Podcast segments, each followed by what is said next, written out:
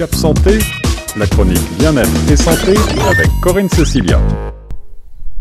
Bonjour et bienvenue sur Choc F M cent cinq point un, la radio des francophones de Toronto. Vous écoutez Cap Santé, votre magazine bien-être avec Corinne Cecilia au micro. Merci à Guillaume Laurin pour son aide à la programmation et merci à vous qui nous écoutez.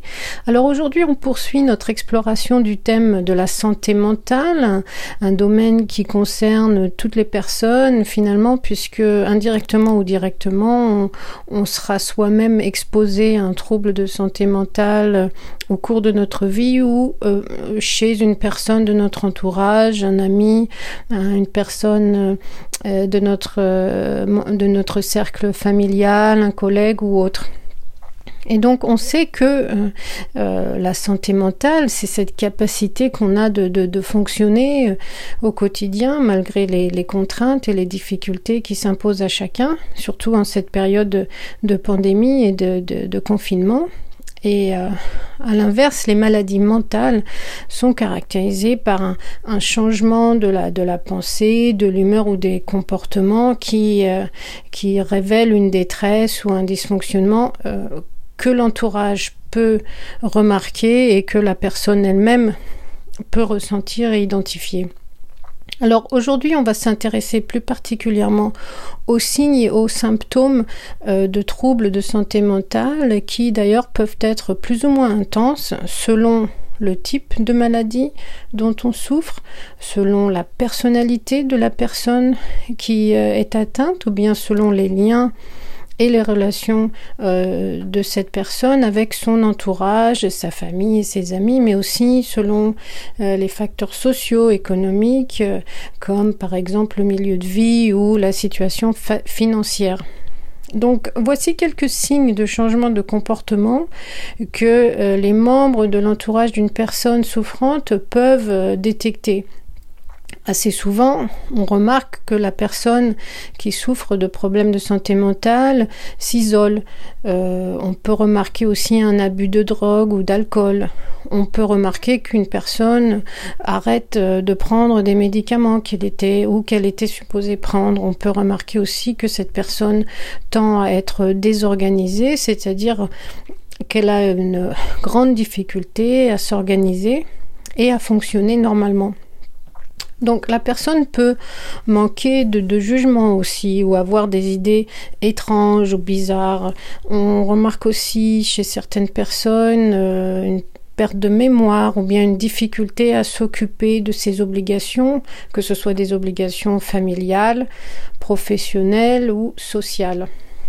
Donc par ailleurs, on sait que les symptômes courants d'une personne atteinte par un trouble de santé mentale euh, sont à, à, se, se, se distinguent par un, un, une perte d'appétit, de l'insomnie, euh, ou alors des nausées, des étourdissements, de la tristesse bien sûr, ou à l'inverse, un état euphorique, c'est-à-dire de, un état de très grande excitation, euh, au-delà de la normale, dirons-nous, pour, selon le caractère de la personne.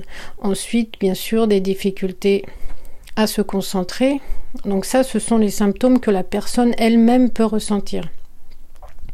En ce qui concerne les enfants, euh, on sait également que euh, on peut détecter des changements d'humeur et de comportement qui pourraient être le signe d'un trouble mental chez un enfant. Donc si vous êtes parent, bien sûr, vous serez attentif à ces changements, à ces changements, comme par exemple si votre enfant a de la difficulté à dormir ou au contraire s'il dort trop et tout le temps, ou alors s'il perd l'appétit. Ou à l'inverse, s'il mange beaucoup et de façon incontrôlée surtout. Euh, il peut s'agir aussi d'une perte d'énergie. Euh, ou alors il peut s'agir d'un enfant qui s'inquiète tout le temps ou dont les résultats scolaires sont, sont plus faibles que d'habitude. Ou si les résultats changent drastiquement, soudainement.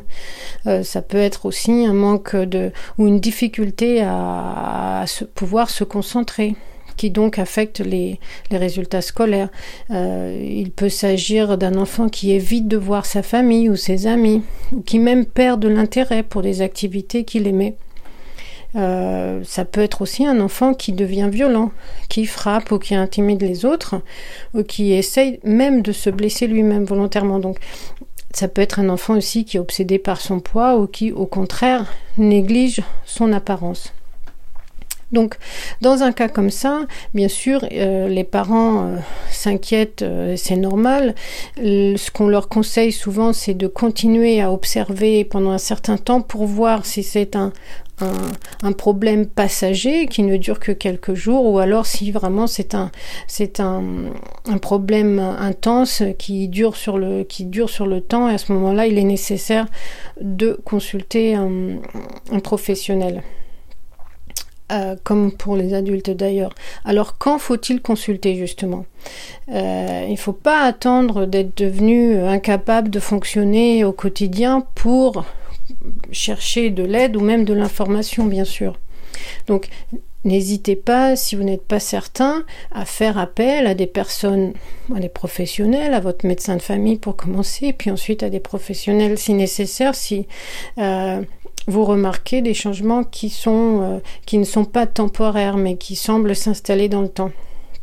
Alors, si vos symptômes durent depuis un certain temps, d'ailleurs, que ce soit des crises d'anxiété qui se répètent, ou si vous éprouvez une certaine détresse, même si vous sentez que le, re- le réconfort de vos proches ne suffit plus, euh, si vous commencez à avoir de la difficulté à accomplir vos activités tous les jours, ou si les membres de votre entourage euh, considèrent ou observent que vous avez besoin d'aide et vous le disent. Euh, donc tout ça, ce sont des situations où, en général, on invite les gens à, à, à prendre ça au sérieux, à, à considérer qu'il peut s'agir de souffrances psychologiques, qui d'ailleurs peut s'accompagner souvent de symptômes physiques, hein, on l'a vu, difficulté à dormir, des difficultés à s'alimenter, euh, ça peut toucher, ça peut, ça peut aussi euh, procurer des maux de tête, des nausées, et cetera. Donc, il faut bien sûr être attentif à ces symptômes et surtout ne pas hésiter à chercher de l'aide. Alors, en ce qui concerne les traitements, bien sûr, euh, le, le médecin traitant euh, devrait être à même de vous référer soit à un traitement particulier. Bien sûr, on a vu dans certains euh, types de, de, de, de maladies mentales, ce sont des professionnels très spécialisés qui s'occupent des personnes psychotiques ou des personnes qui sont victimes de...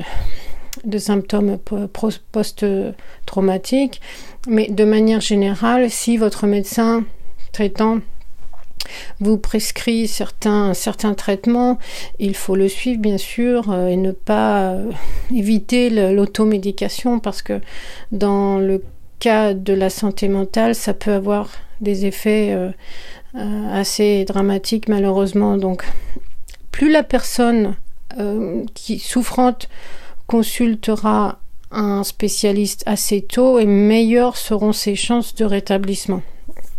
Donc, dans la majorité des cas, euh, les maladies euh, mentales se traitent très efficacement, que ce soit par une psychothérapie, des médicaments ou une combinaison de ce type de traitement. Bien sûr, il existe des traitements euh, de médecine non conventionnelle, mais là encore, il faut avoir la capacité à les, à les comprendre et à, et à en parler avec des professionnels ou des spécialistes. Euh, malheureusement, très souvent, on, on voit que les, les gens sont... Parce que certains, certains médicaments de médecine douce sont accessibles euh, comme ça facilement en pharmacie, beaucoup de personnes font de l'automédication et dans le cas de troubles de santé mentale, ça n'est pas toujours suffisant.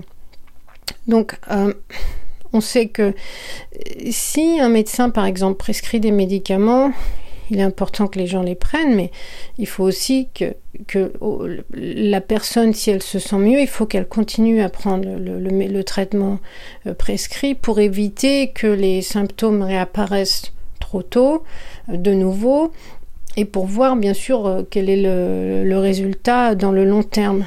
Donc, par contre, s'il existe des effets indé- ind- secondaires indésirables, bien sûr, il faut cons- consulter son pharmacien et son médecin pour en discuter. C'est nécessaire. Il faut, il, dans, dans tous les, dans, en, en général, malheureusement, la, la prise de médicaments pour faire face à des situations de, de santé mentale peut avoir des effets secondaires. Il faut en parler à son médecin. Il peut y avoir des complications, bien sûr, euh, qui se développent, mais bien sûr, il faut éviter euh, de tomber dans une accoutumance, que ce soit une accoutumance à l'alcool ou à la drogue, ou une accoutumance à d'autres substances, de substances qui donnent l'impression euh, de, de pouvoir échapper à ces souffrances. Donc, euh, euh, les personnes qui, qui sont à la fois... Euh, Euh, dépendants de substances euh, et, et qui ont une ma- maladie mentale sont co- considérés comme plus à risque d'ailleurs de, d'être hospitalisés ou de développer des dépendances. Euh, donc il faut et, et d'avoir des comportements ou des idées suicidaires. Donc c'est vraiment important de ne pas, euh, de ne pas jouer à, à l'alchimiste en ce qui concerne les traitements pour les troubles de santé mentale. En ce qui concerne la protection et, et la prévention, eh bien, nous en parlerons dans une prochaine chronique. Et en attendant, euh, on vous invite bien sûr à euh, consulter les sites qui peuvent vous aider ou vous donner des renseignements dans ce domaine. Il peut s'agir des sites gouvernementaux, comme le site du gouvernement de l'Ontario, qui propose des, en ligne des services, des pages concernant les services de santé mentale, où vous pourrez obtenir plus de renseignements et aussi du soutien, ou encore les associations comme l'Association canadienne de santé mentale, que l'on peut trouver également euh, en ligne ou auprès de votre médecin. Merci et à bientôt.